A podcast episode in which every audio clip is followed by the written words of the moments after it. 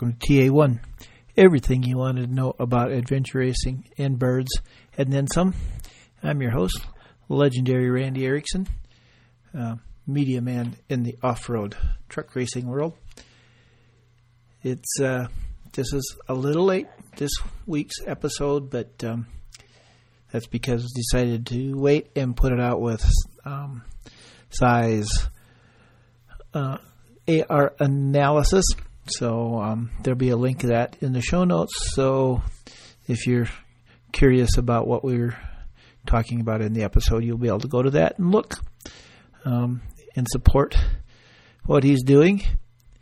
And included in that is a uh, if you go to the AR Hub website and use the code legendary, you'll get 40% off any t-shirt that they have in the store. Well, that's a hell of a deal just for forcing yourself to listen to this. Let's see, 5th of December, and basically did my first uh, outdoor trek hike with the dog tonight where I needed more than a light jacket. So, I um, shouldn't complain about climate change as long as this, you know, it sucks for you people on the coast, but uh, it keeps my winter warmer, so it's okay for me. Uh, Chili kind of likes it because there's a little bit of snow on the ground, so she's constantly rolling. She loves the rolling in the snow. Other than that, not much else happening. Oh, I do want to give a shout out to uh, Doug Kreitzer, AR, no, not AR, race director RD for Maya Mountain Adventure Challenge. I sent him a message today and says, we should have a helicopter for the race because I've always wanted to shoot out of a helicopter. And he's like, okay, I'll ask. So, way to go, Doug. I love it when they just don't say no. They'll at least ask. And um, that's it. I need um, I need some Christmas ideas. Yeah, that's that's the trouble when you when you need something, you get it. What do you do for Christmas? So. If you have any great Christmas ideas, um, send me a message, either for me or for those that I like to give things to. So that's it. Get this posted, get it up, get it ready, get it posted as soon as I get the link to size um, analysis. This will be out, so go fast, take chances, and um, uh, enjoy the weather wherever you are. And uh, thanks for listening. How about Bye. now? Can you hear me? Ah, yes, now I can. There we go. Probably helps if I unmute myself. Oh, uh, well, I'd say what a dummy, but I don't know how many times I've done that. you think the glowing red light meant good, but no, yeah, apparently yeah, not. Yeah, well, like red means race, right? On the highway. Right, yeah, there you go. so, ah, cool. Um, I hope I remember how to do this.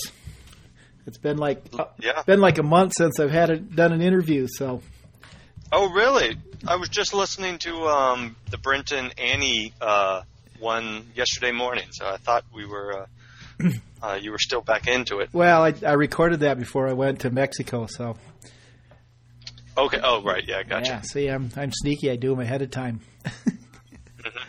So, okay, let's start with.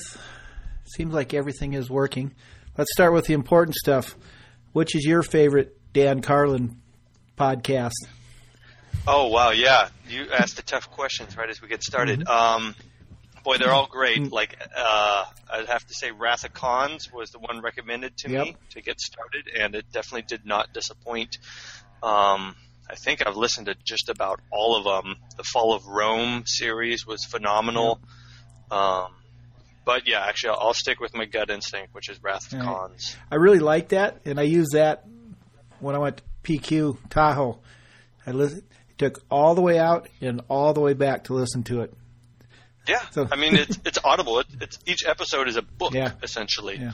And so yeah, Yeah, it was like it can just make any road trip just fly by. yeah, 32 hours, but but I'm going to go with his uh, World War One Okay. Just because, you know, I like history. I've been always been more of a World War II guy, but all those places I knew them. You know what I, I've heard them, but then when he describes Yeah. them all and all the battles and what really went on, it's like, Yeah, it's just unbelievably like you know, uh, just how he can bring it to life, right, and get you caught up in it. exactly. I love putting them on like during really long trail runs, and next thing you know, like, oh, I just ran over that mountain. I didn't even realize because I was so like you know Yep.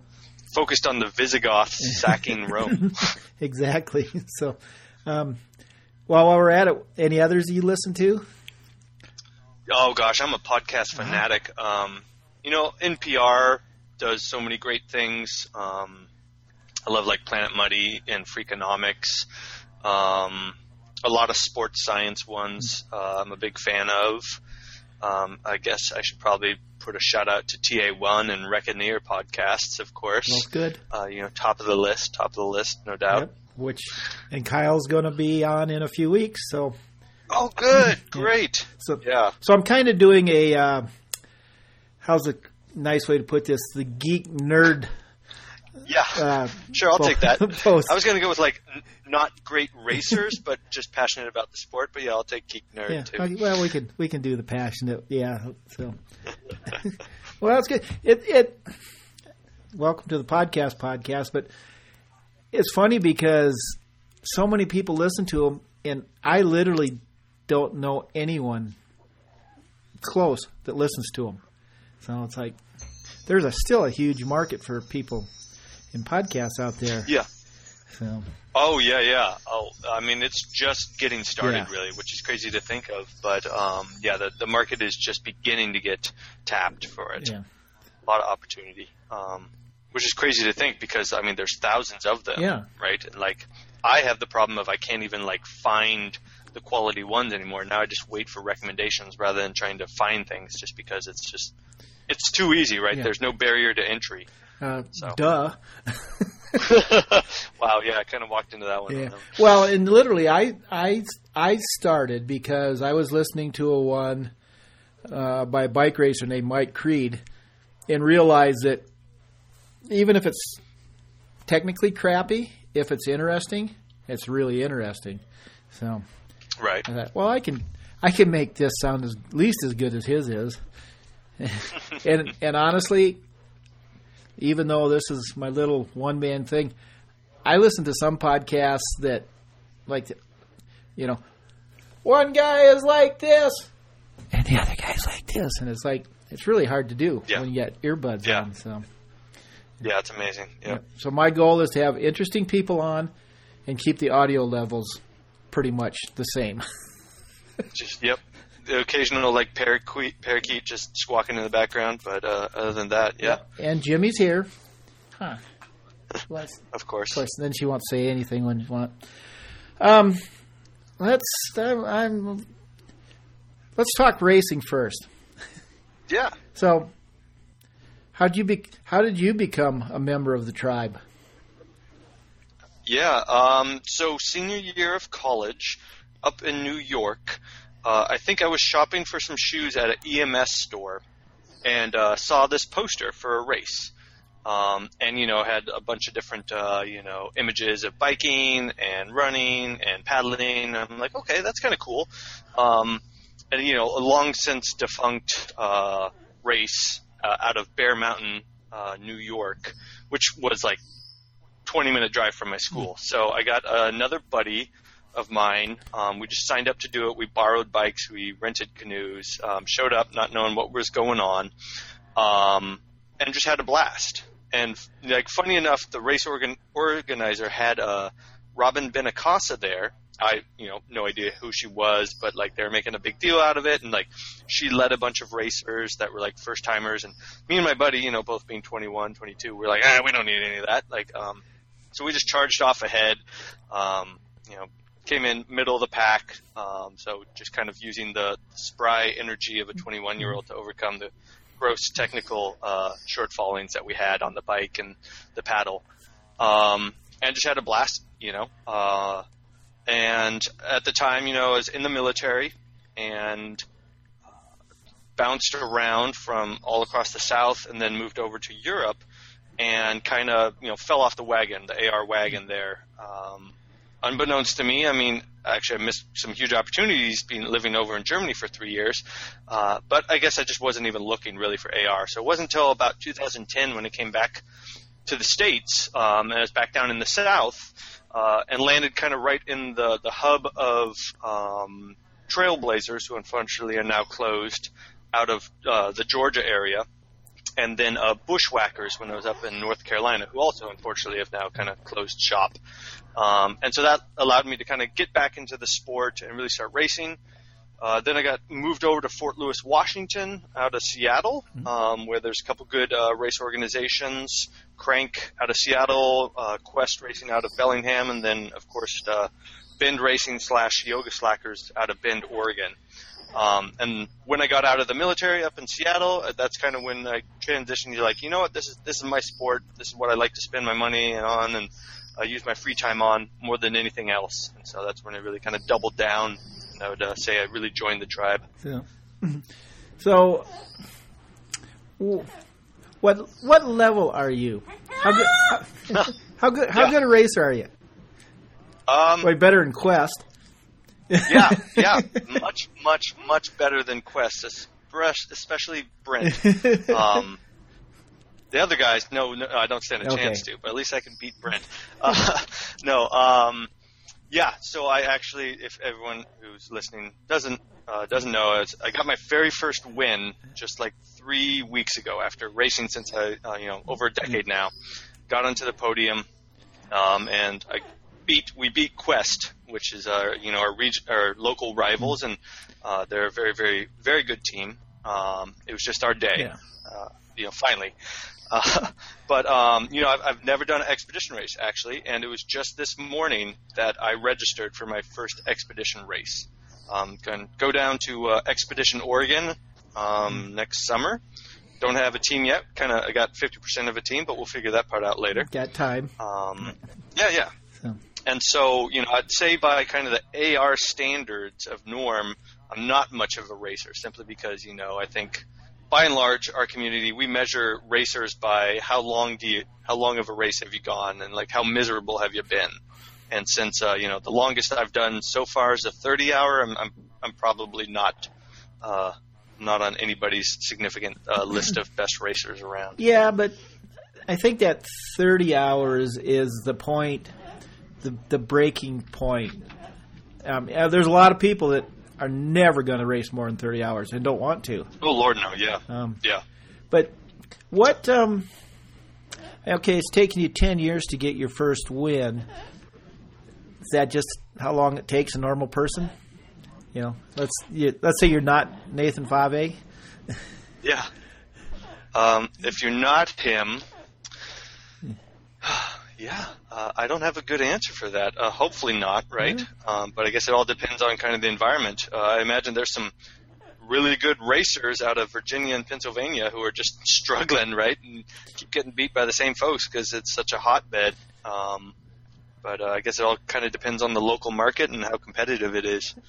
I suppose. And frankly, I mean, you know, uh, adventure racing by and large is just the ability to endure, Yeah. right? To continue when a lot of a lot of parts of your body say, "No, let's let's call it quits." Um, it's not a speed thing by and large. No. And can you keep your wits about you when you're not uh, when you'd really rather be asleep? Yeah. So that uh, certainly favors a, a different type of person, and you know, unless you're finding yourself in that situation frequently, doing you know short six hour races, it, you may never get to the first place. Well, that's true, but um, well, I think when you start, obviously, you know, you got to finish. First, you got to learn how Yeah. to finish. Then the speed starts cranking up, and it, Yep. this this is what I what you should. Um, uh, here's your homework. it's pretty early in the podcast for homework. You should figure out a way to see how much faster adventure racers are now than they were ten years ago. Oh, I like that. Because you know they are, I like right? that a lot. Yeah. Yeah. So, because Yeah. you know my uh, go-to for that is when the Leadville mountain bike race started. It was you know, can you finish? And now it's like Mhm. you know, you got to go race. You got to race for seven hours if you want to do well.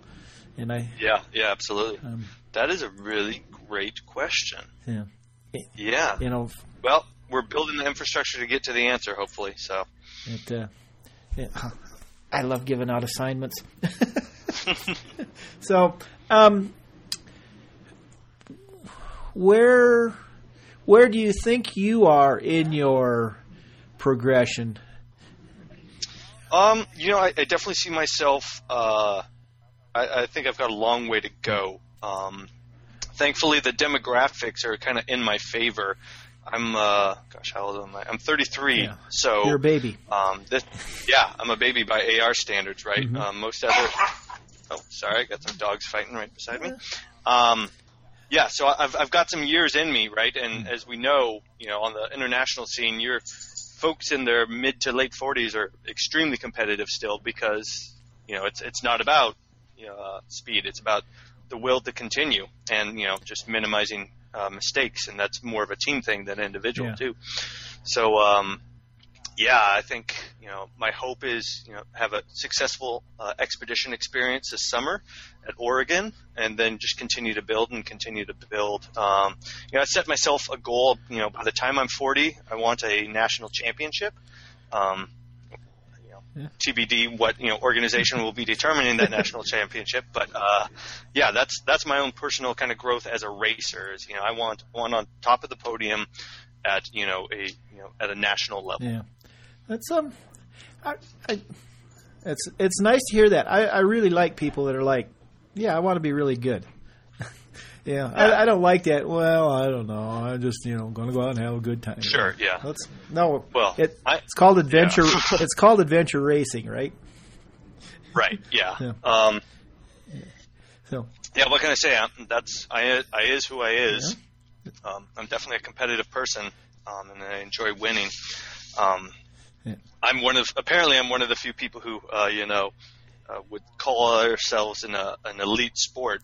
Um, and uh, I know many people aren't uh, fond of that word simply because uh, you know call it the tall poppy syndrome, or you know they just got negative connotations with the word elite. But uh, I don't know what else to call it besides you know, people who would do that many sports, suffer that greatly, um, and keep doing it over and over again. Besides elite, 'Cause Yeah. to me that's you know incredibly impressive and brave and uh, you know uh, partially sadistic. But uh, I, I, call adventure racers elite, so yeah, I, I'm not shameful to admit that I want to be among the best of a sport that's already elite.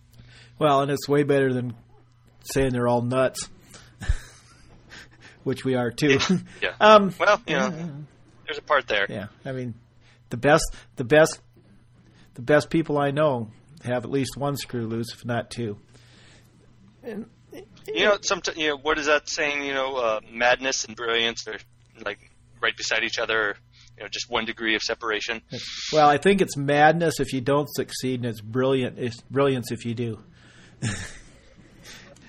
Yeah, there you go. So just you know, don't stop until you succeed. All right. Okay. Here's our first. Uh, What's uh, what's JD say? Relentless forward movement. yep. I always Relentless yeah, forward progress. constant forward movement. Yeah, Con- constant forward That- progress. that's- Yeah, I like that. that's it. Yep, they're all the same. They're all Yep. You just gotta. If you're sitting, you're not moving, and it's really just a question of just move, which sounds Yeah. easy, right? Will you continue? That's all. That's all that adventure racing comes down to is will you continue? Yes, no. Yeah. Yeah. You could just make a decision tree for adventure racing, and it'd be two. Will you keep going? Yes, no. then you're done. Yeah. So, um, If no, return to other sport. Yeah. Yeah. Go to mud runs. Ooh, there, a little controversy. so, um, uh, okay. Here's an easy question: for profit or not for profit organization? Okay, yeah. Here's another one that I'm, I'm on the outside. Yeah. I like for profit. Yeah. Um, and um, it, I don't think that's applicable at all levels, and it certainly doesn't meet the intent of everyone. Like there are some really great organizations out there that exist purely to you know fundraise on behalf of charities. Um, you know, I think uh, who's it? Uh, um, Maine Adventure Racing, Cliff White, right? Um, like they're doing some awesome stuff, trying to fundraise, and I think Rootstock is a non for profit, right? Yep. Um, yeah. yeah. So you know, different strokes yeah. for different folks. Totally depends on what you're what you're going for. But why I like for profit in adventure racing is because we have such an absence of it. Um, and like I would love for more people to make a living off of adventure racing and adventure racing related activities. Mm-hmm. It's probably not realistic for too many people, at least in the current state. Um, and even the people who do certainly supplement by doing lots of different styles of races and doing different activities. Yes. Um, but you know, I think if people are trying to like intent on making a profit out of their adventure racing activities, then hopefully they're incentivized to kind of take the actions that would grow their business and cause them to reinvest in their business with profits, um, which should theoretically, you know, benefit the sport. Um, but yeah, th- I mean, there's room for there's room for all of it. I just think uh, you know we shouldn't we shouldn't immediately uh, equate for profit with some sort of like greedy greediness on behalf of someone, um, and we shouldn't necessarily equate non for profit as like totally um, what's the word? Uh, charitable. Yeah, totally charitable, right? Like there's like the NFL is a non for profit, yeah. right? Um, yeah. So like there, there's benefits to both sides. There's t- absolutely room for both sides. I just encourage people to think about the for profit side as you know like definitely a it could definitely benefit the sport as a whole by getting more people to try to actually make a living out of uh, adventure racing and putting the level of energy and commitment into trying to make a living out of it. Because what we see is the adventure race organizations that put on the most races, put on the best races, have you know the best production uh, value. They're all they're the few ones that are for profit because you know they are trying to make their you know their ends meet. They're trying to put food on the table. Um, and when the sport is highly reliant on a lot of you know people who are doing it as a side gig or because they love it. That becomes really difficult when we want to mobilize as a sport and really drive ourselves to improve and to grow because you're just you're asking more for more of people who already are kind of you know it's it's only something that they do because they love it or because it's you know fun with their friends yeah. as opposed to yeah of course i'm going to continue to try to invest in and try to grow because like it's how i'm going to pay for my kids college exactly yeah it's um, you know, some of the talk about a new, you know, sanctioning body and a board of directors and all that is like, well, that's really great, but you're just asking kind of the same people to put more time into it. And it's like, yeah, that's a good point. I mean, we like we like to do it, or we wouldn't be doing it, you know. Right. yeah. There comes a point. I get a, I'm I'm I'm a hypocrite here in that I am yet another amateur, kind of putting in a few hours on the side doing my thing, um, and then encouraging other people to go for profit. Um, but yeah, you're you're boy, you're nailing the head. Uh, you're hitting the nail on the head there, and that is just yep. Um, you know, I, I'm on the emails for the Adventure Race Cooperative as we build it out, and it's it's absolutely all the same people, yep. right? They were it's the true believers, it's the uh, the ones who are truly dedicated to trying to grow the sport. And I mean, you got to plant the seed somehow, right?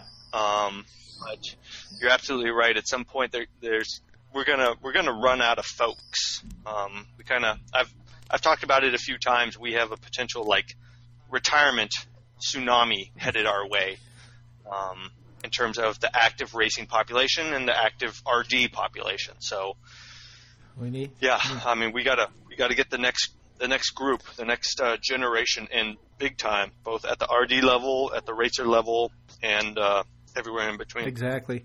So what um,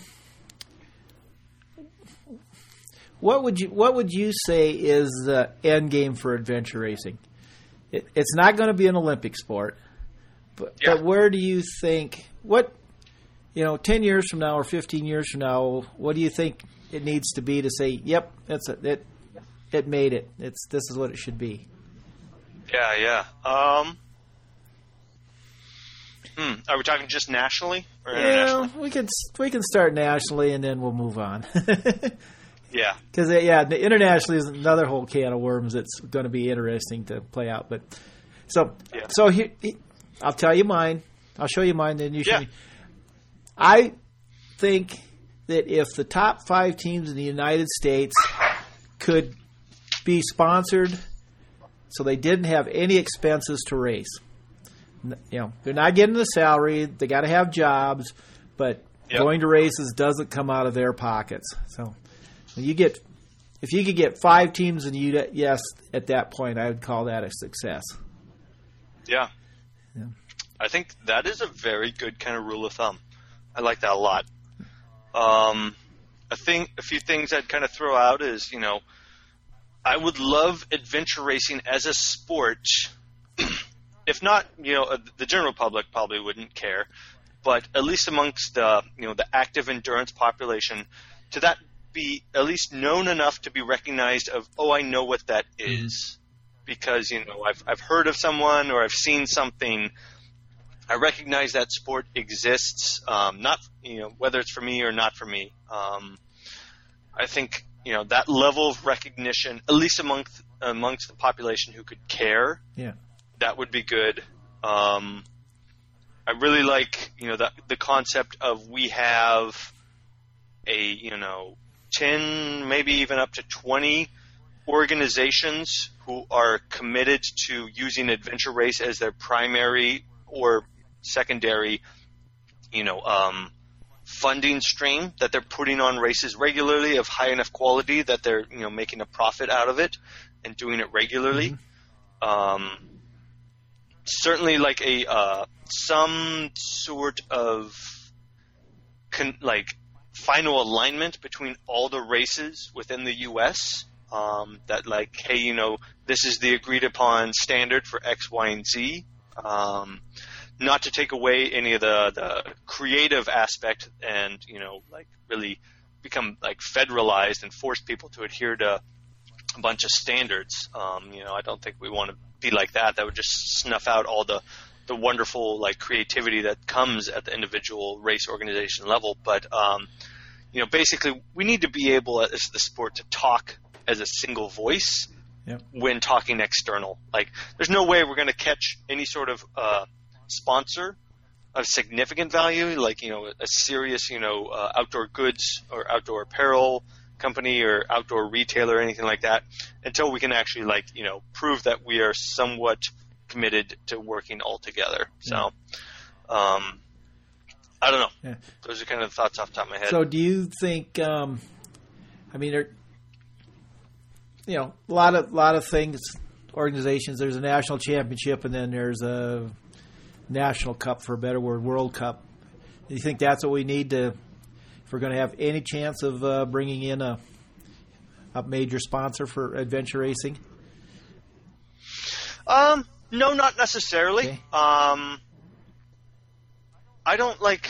I don't. I think we're the kind of sport that can get away with not having championships. Um, So, like because it's it's it's less about. Uh, I don't know. To me, like, I think there like trail running might have a decent example of that. Like, like who's the you know who's the trail running champion? Is it the winner of Western States? Is it the winner of UTMB? Um, Hmm. and it, it doesn't really matter because it's more about just these like wonderful like events that occur that just like demonstrate and capture like uh, this you know the spirit of these few committed individuals overcoming just tremendous tremendous like physical and mental obstacles. Um, and yes of course i think we'll have like keystone events you know pinnacle kind of reoccurring events that really like capture uh, you know the imagination and the interest of most uh, racers. And then there'll be other smaller you know venues and events that that uh, you know are, are more regionalized but I, I don't think a championship is necessary to kind of secure that level of interest and uh, or funding um, especially like on a sport that sells itself about you know the adventure as opposed to like the racing part of it Yeah. but I don't know yeah. Okay.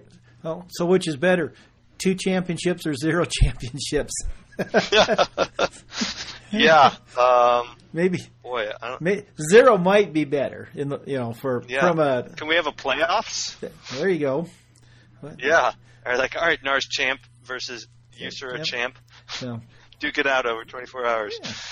yeah, mano a mano a mano a mano a mano a woman a woman something like that. so, um, well, any any thoughts on the uh, international scene?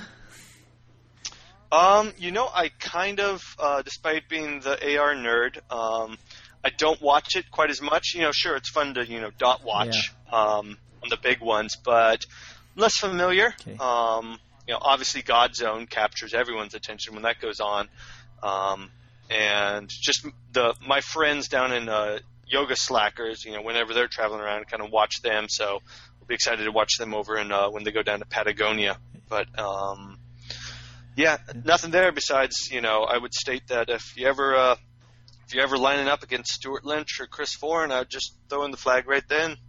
So, well, not always because I tell the story of Stu Lynch at Primal Quest forgot the map.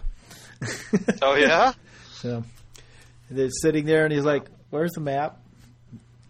Huh? And they didn't have it, so um, which right. they, well, they took the they took the penalty the and, and took the mine. greats get one. Yeah. right? they get one. So and they were like, Apparently, apparently he took that lesson to heart because uh, he's kind of been on a roll. But what I liked about it is they sat there and they just kind of nobody screamed and yelled, and they're kind of like, well, you know, what do we do? I said, you know, he's like, I sort of remember where we're going, or we just wait for another team and follow them.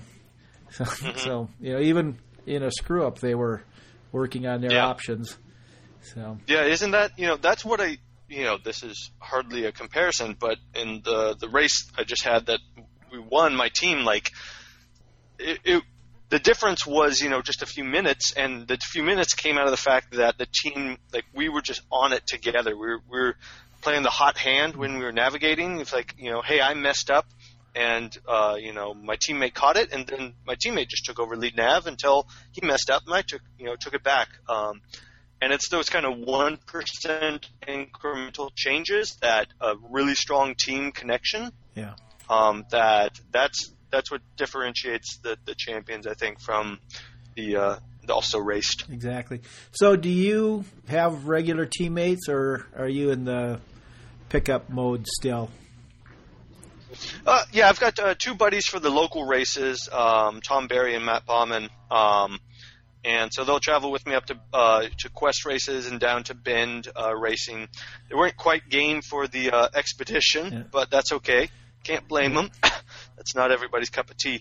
But uh, certainly for uh, you know, we are Team Crank, um, racing for the Crank series. So um, yeah, so we do a lot of uh, you know three, six, and twelve hour races together, and so uh, especially because Crank Series or Crank events out of Seattle, um, you know they they put on I think five or six weeknight adventure races over the course of the summer. And so it'll be like on a Tuesday or Wednesday, a three hour race from seven to ten p.m. Um, and that's one of the reasons that Crank Events is like you know uh, one of the nation's leaders in terms of number of events put on, just because he just he just puts out these uh, short races. Um, but what's great about that is it's like you just get your repetitions in, right? Uh, as a team, like you just get so much more practice of just showing up. Oh, hey, Matt, hey, Tom, you know, haven't seen you in a little bit. All right, let's go. Um, and it just gets you this opportunity to kind of smooth out those kinks and really develop strong team cohesion. Um, and it's super fast paced, and so like you just have to you have to land on the X every single time. And if you're off by five, ten seconds per CP, next thing you know, like you you've lost. So, well, yeah, that's good. I mean, honing honing the knife edge, doing that, especially when you can keep do Exactly. it. You know, I, I think that's the hardest part. Is, um, well, it's like in Baja. It's like, well, when's the last time you had the truck out? Uh, a year ago at Baja. It's hard. It's hard to Yeah. race when you only race every six months or so. Yep, So sure is. takes half of it just to learn what you're doing. So that's that's great that you have all those, yeah, weekly races that you can, you know, get your speed in and get your uh, mental the mental part at it. Yeah, just get little little tune ups in. Yeah, it really is phenomenal. So, well, let's get to your favorite part. Mm, Numbers. numbers, I love it. I hate numbers. I I'm Yeah, I think the sport as a whole does because it's taken me about three years for anyone to listen to me. yeah. How did um what what what was what do you learn from numbers?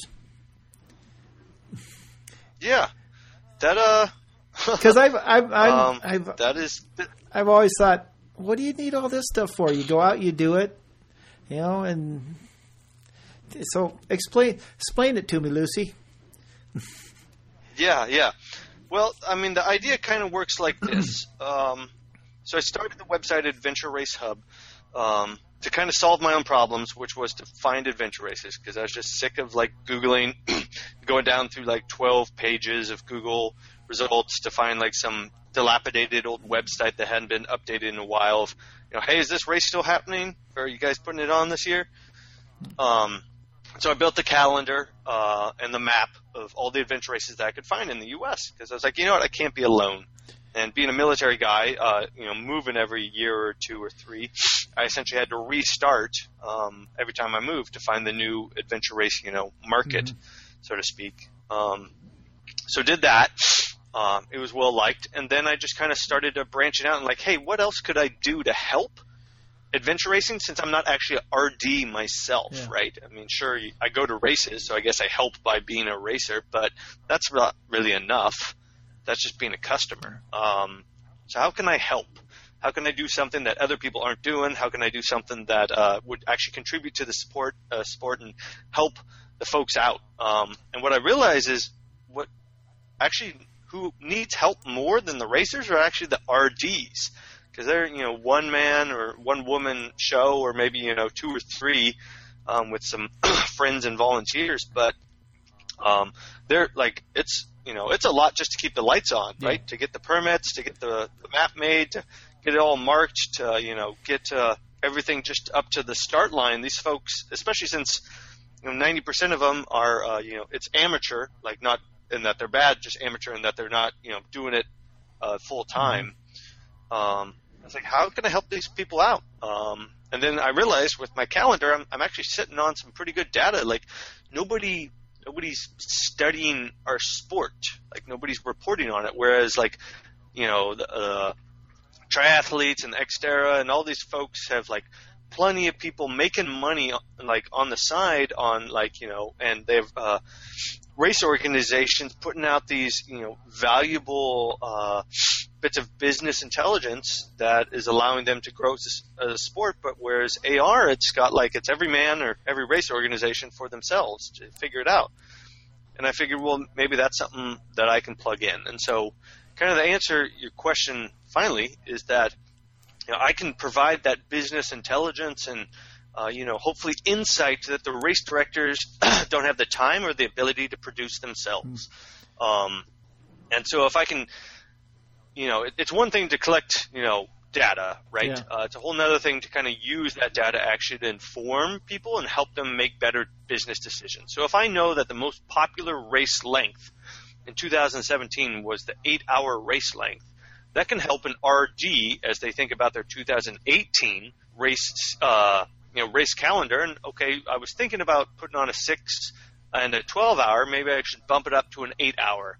Um, or if I can tell you that like the most popular month to race in uh, in the past two years has been June. Well, you're like, okay, it's going to be a pretty crowded marketplace in June, so maybe I should shift this over to July or up to May. Um, if I can tell you that, you know, the average, you know, that 67% of adventure racers only do one race and never return, that can tell you like how to start developing a, you know, a retargeting uh, marketing campaign to engage those customers to how to try to decrease that rate of, uh, you know, lost racers and bring people back to uh, attend their second adventure race rather than just losing them on their first. Yeah.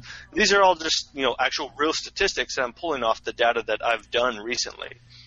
So that's like that's ultimately what we can do with the data about adventure races that we can inform the business decisions that all these race organizations are making, and hopefully kind of you know help them however we can, kind of nudge it towards a little bit better every year, right? Yeah. Because just a little bit more, maybe you can get a few more racers, right? And with a few more races comes a little bit more revenue and a little bit more profit.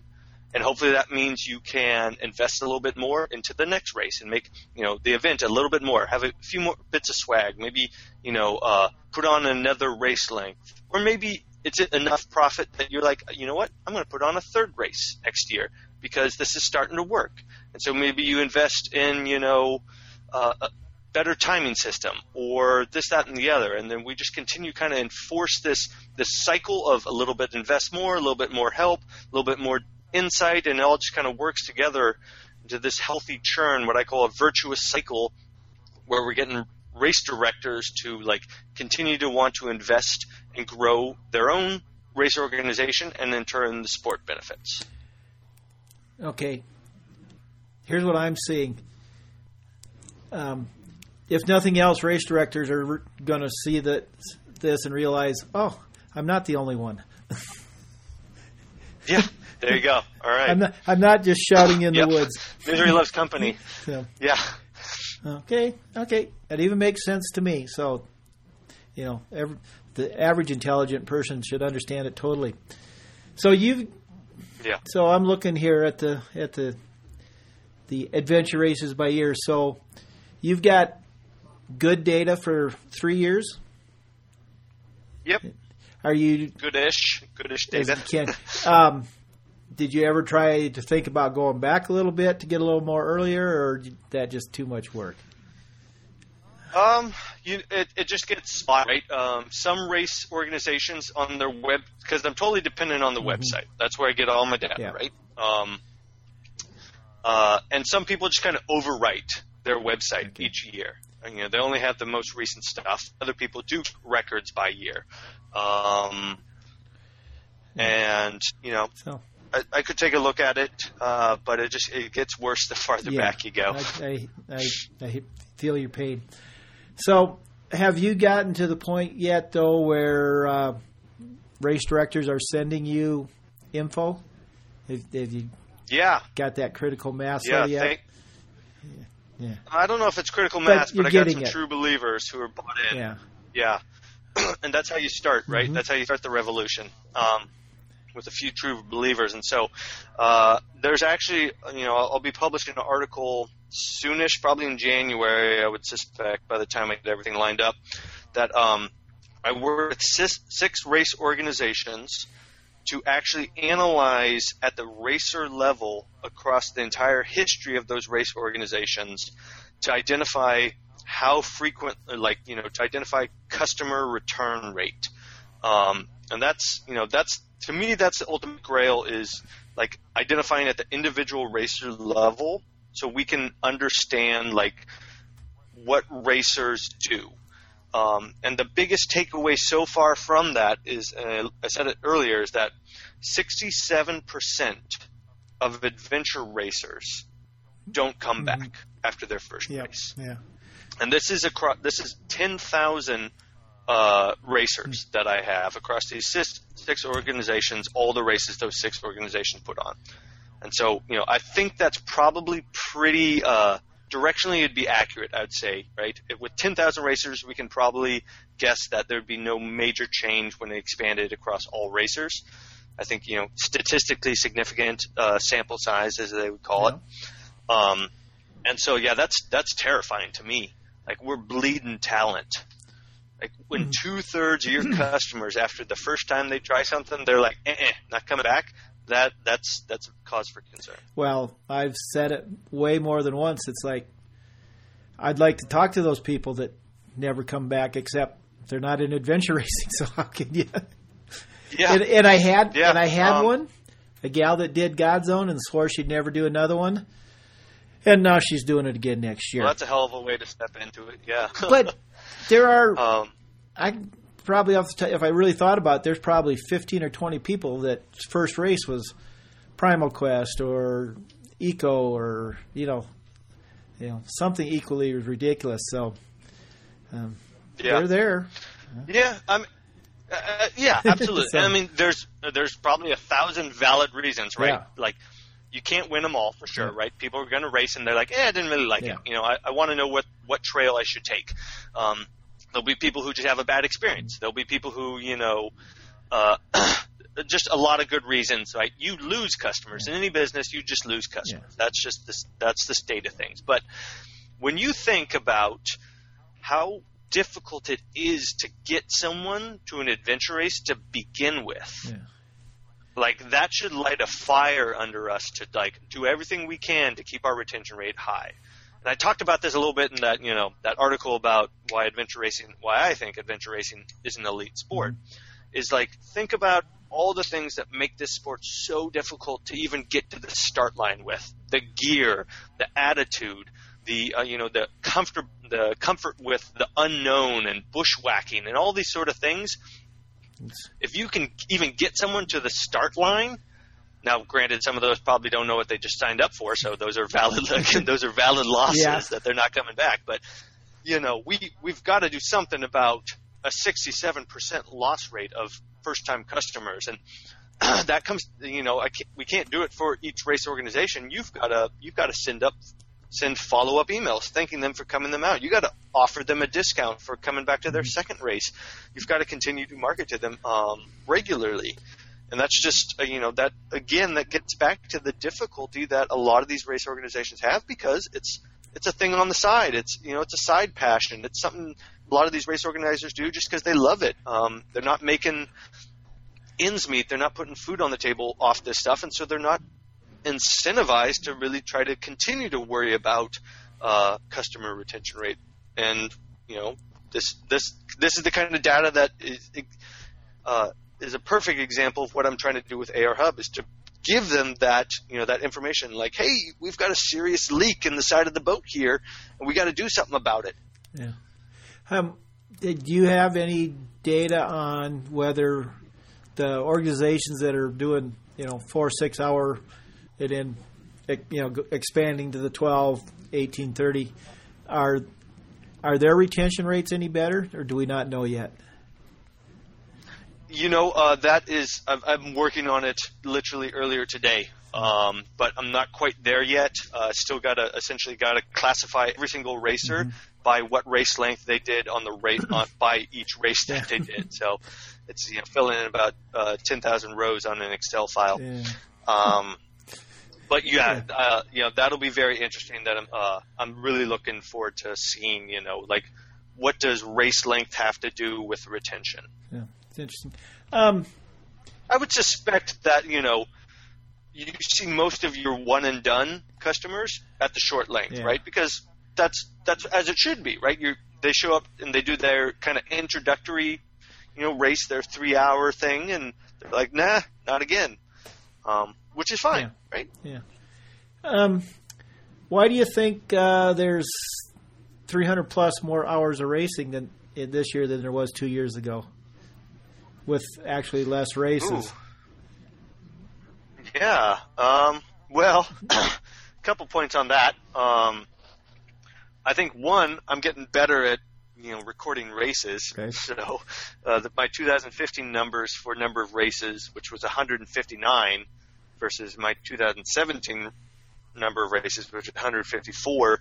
Um, I think part of that's I'm just getting better at determining what is an adventure race because you know there's there's some funky races that kinda they're adventure-ish, but I don't really know what to call them. Um, and sometimes I kind of I think I may have given you know more credit than credit was due on some of these things. Um, but I mean, I would have to say between 2016, where we saw 141 races, and 2017, where we saw 154 races, with about 130 hours of racing between those two years, like I think it's actually because the sport is starting to do better, uh, if I may be so bold.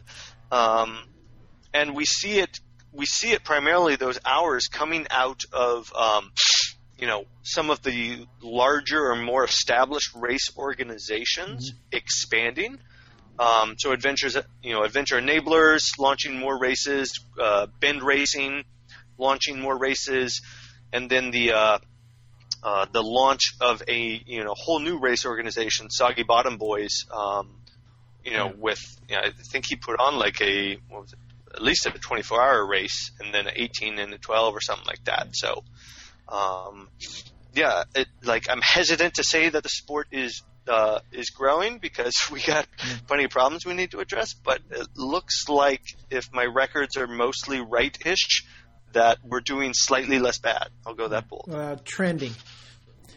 We're we're trending. Trending, trending upward. We're trending upwards. Do you have a? How do you how do you decide if it's an adventure race? I mean, I, I imagine a lot are simple, um, but but Yeah, yeah. There's some weird ones out there. I, you know, I'm, I'm I'm liberal with it. Like I call it. Is it multi-sport? Yes or no?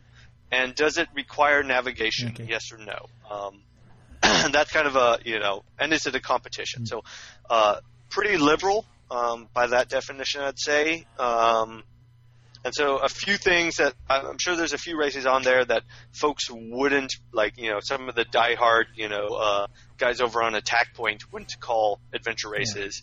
But um, yeah, I don't know. Like, is it really going to hurt us if we call this thing that like it has biking, it's got trail running, it's got some paddling, and part of part of the course requires navigation, but not all of it.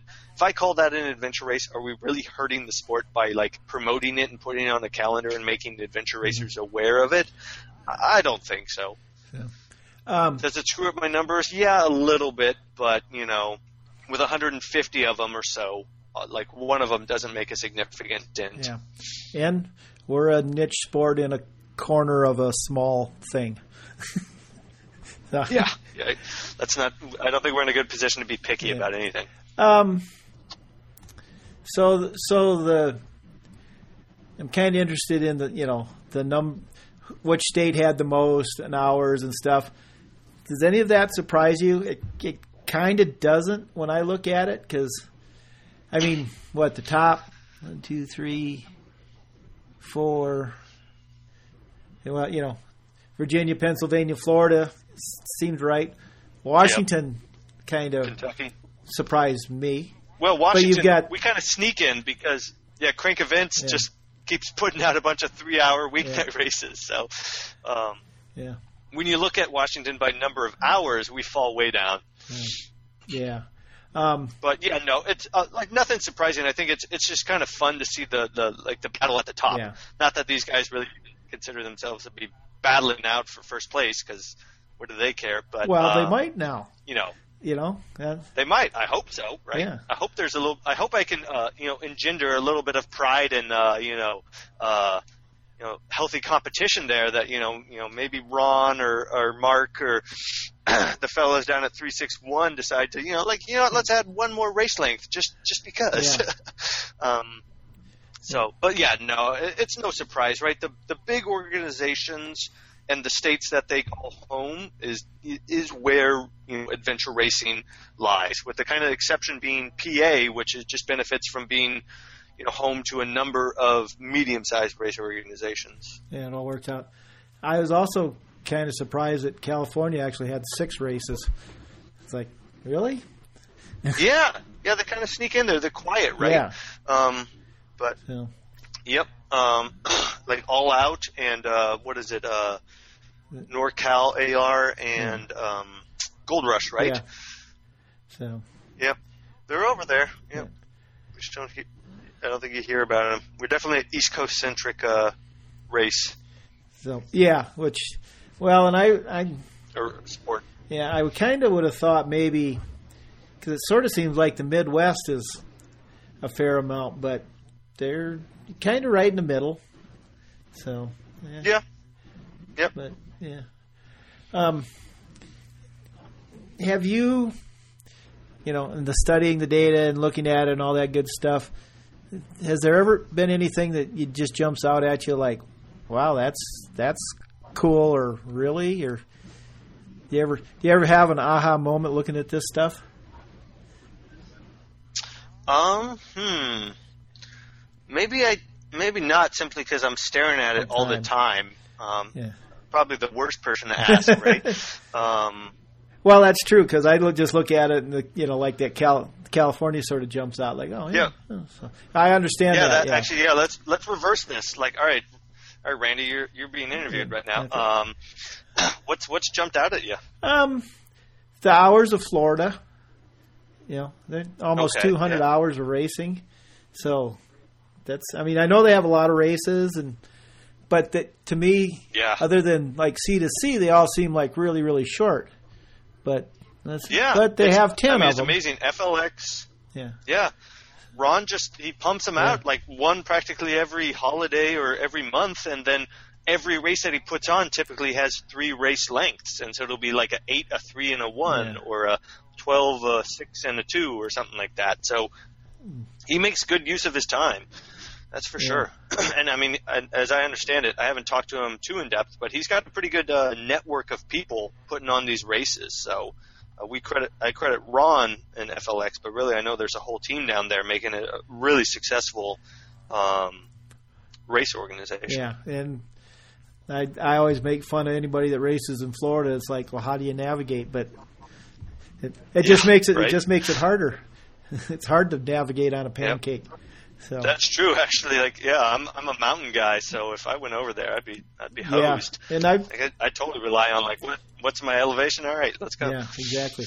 Um, so, do you have an end game with Adventure Race Hub, or is it just you just want to help? Um, yeah, I guess my end game is to be unnecessary. Yeah. um, you know, whatever the future holds for uh, the race or the sport as a you know a cooperative or as a uh, organized national entity, I hope a lot of what I do kind of gets consumed over there um, and provided. Um, not as you know some sort of you know random guy running a website, but as like an a purposeful uh, product put out by the organization that's in charge of making sure our sport succeeds and flourishes in, uh, in North America. Yeah. Um, and besides that, I mean, you know, like I've this running this website's taught me a lot too, and I've uh, you know been able to marry up a couple different skill sets um, and use it as opportunity. You know, learn a lot about uh, website and e-commerce, and you know how to apply data science to you know a sport that or just to a whole industry that really doesn't really see it. Um, so you know, there's certainly been uh, my own developmental gain that came out of this. Um, but yeah, no, not really. I guess just doing what I love. Okay. Um, which do you spend more time at, your training or on the website? I guess um, you know the training probably adds up Yeah. um, more. You know, I'm able to squeeze in an hour most mornings before I head off to work. Um, the the website kind of it goes in booms and busts. Like you know, in the summer I'm not sitting around working on a website, so all my all my stuff comes out over the winter. Um, Yeah. You know, besides trying to maintain the accuracy of the calendar, but that only takes a few minutes most weeks. But Um, so well, good. Then it gives me some gives probably spend more time training though. yeah it gives me somebody to talk to in these uh, in the off season, so to speak. Because it Yeah, yeah. This is my time to shine. Everyone else is, uh, you know, just uh, off relaxing. Uh, now it's game time for AR Hub. that's right. It's fat season for everybody else. So, and, and Yeah. this is actually I've been wanting winter marbling. yeah been wanting to do this, and it's like well I'll just you know talk to all you guys, and I said, well I'll do it in the middle of the winter when it's hard it's hard to get race reports and talk to people that have been racing recently. So, but Yeah, yeah. okay, I got one. I got another homework assignment for you. All right, I'm game. Okay, I want a page, a website, a something where you can do a.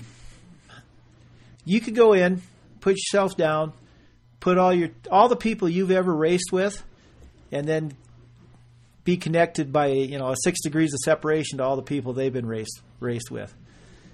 I want We need Kevin Bacon adventure racing. exactly because you know I I'm I'm assuming it's probably no more than three degrees of separation to JD from anybody in the world.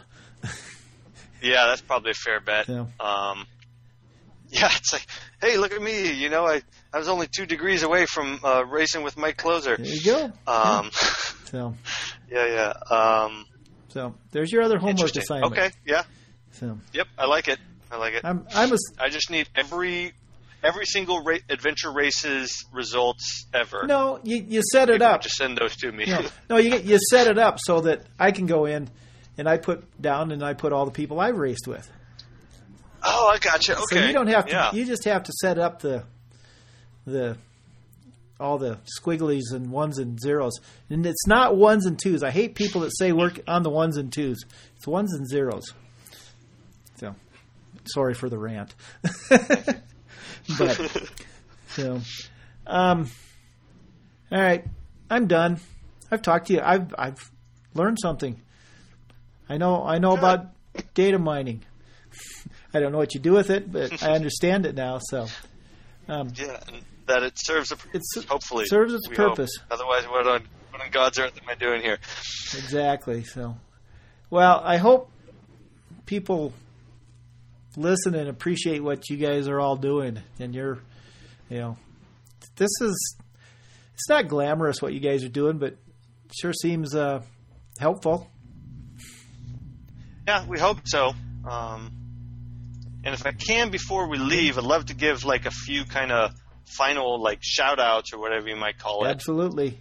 Um, yeah, so for those who, uh, well, I'm sure I'm just kind of preaching to the crowd here of the AR uh, dedicated, but you know, there there are definitely efforts underway um, to kind of bring bring kind of a, an umbrella. Uh, you know, system in place to support the entire race organization. Um, and so, Mark and uh, both the Marks are kind of like helping spearhead this AR cooperative.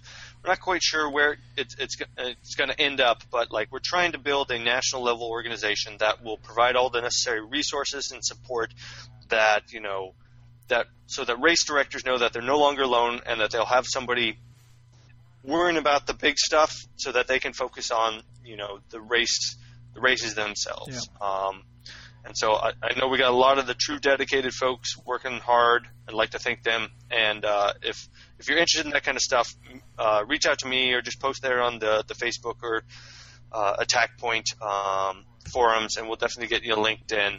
Um, there's good stuff going on. So help is on the way, folks. Help is on the way. Yep. And uh, probably going to have both both the marks on pretty shortly too.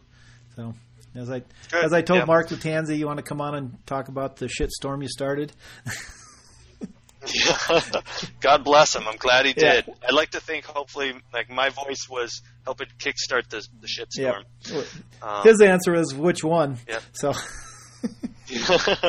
yep. yeah. I'd also uh, also say you know shout out to the upcoming AR Summit in January. I'll be there, Mm-hmm. Cool. so if you ever want to you know punch me in in person, I'm welcome to it.